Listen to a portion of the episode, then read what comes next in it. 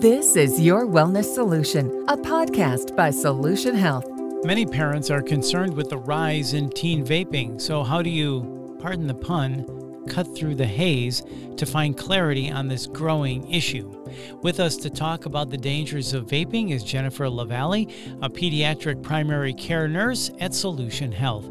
Jennifer, thanks for your time. So, what is vaping and why has it become so prevalent?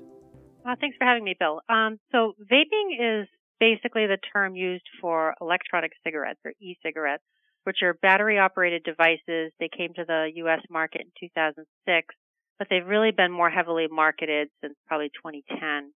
Um, they're available both online and in traditional retail stores, and they basically consist of a cartridge that has a liquid, a vaporization chamber, and a heating element um, with a battery. So they're designed to create an aerosol that delivers an e-juice into the lungs. Um, there's uh, various styles, different types out there on the market. Um, they were initially promoted as a smoking cessation tool, but the use among high school students has dramatically increased. It was 1.5% in 2011 and now as high as 20% in, in 2018, which is equivalent of about 3 million students. So you mentioned marketing. Is that part of the reason why vaping has become so popular with teens? It, yes, it does seem that's the case. Um, there actually was a Surgeon General's report in 2016 that concluded that the flavors in the e-cigarettes were one of the main reasons why youth were using them. Um, but I mean, you see them. They were when they first came out selling them in mall kiosks in the middle of shopping centers, and um, you know the devices. If you look at some of them, are very colorful, and the the flavors are there's as many as 7,000 different flavors. Um, so that certainly led to, you know, interest on the part of teens.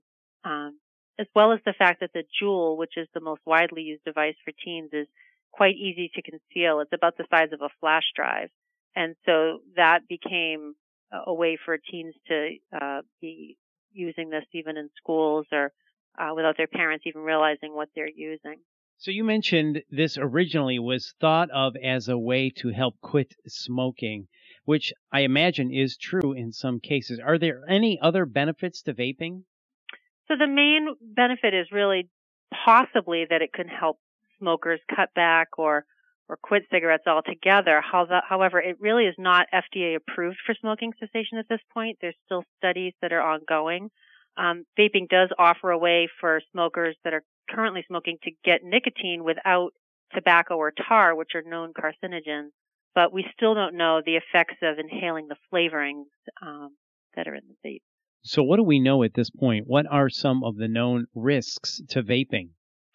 So, we we do know that they can cause burns and um, that some of the devices have actually exploded. So that the fact that they're um, you know combustible is one one risk. There's um, some evidence that vaping is also associated with cough and asthma symptoms in adolescents. Uh, most of the devices and all of the Juul devices contain nicotine, uh, and even if they're using a, a device without um, with a juice that has no nicotine, it still contains not just a water vapor but other substances like there's polyethylene glycol, flavoring, vegetable glycerin, and these are things that are safe to eat, but we don't know if it's safe to inhale them into the lungs. So when you're heating some of these ingredients, the chemicals can actually become harmful. Um, there's also other ingredients like lead and nickel and arsenic that have been found in e-cigarettes and in the vapor as well. Um, so vaping's a fad now, but when the fad goes away, the addiction may remain.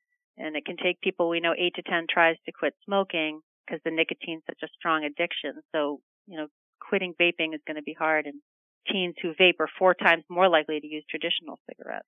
And continuing to talk about nicotine, what are some concerns regarding nicotine use with adolescents? So teens are more susceptible to the addictive properties of nicotine. Your, the brain in teenagers is continuing to develop right up until about age 25. So this learning brain will actually learn the addiction more quickly than it does for adult brains. And uh, tobacco companies, which own the majority of e-cigarettes now, have actually targeted teens in their marketing because they can get hooked so easily.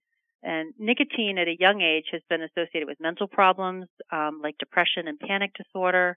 Uh, in addition, the neurotransmitters that control impulse control are permanently altered when exposed to nicotine at a young age, putting, you know, kids at higher risk for addictions, other addictions to other substances later in life. Um, and once they're addicted, going without nicotine can actually lead to withdrawal symptoms. So some of these um, adolescents are having anxiety, irritability, they're having trouble concentrating, restlessness, impatience, hunger. They can have tremors or racing hearts, feel dizzy, drowsiness, headaches, and and imagine dealing with all these feelings when you're trying to learn in school would be quite difficult. Yeah. So, are there any regulations in place for vaping devices at this point? Well, in New Hampshire, there's a, state law that you have to be 18 to buy e-cigarettes or vaping devices. Um, some towns on their own have opted to raise the age to 21. But, you know, as I mentioned earlier, they are available online. Um, people have older siblings, so they're not having uh, too hard of a time accessing them, unfortunately.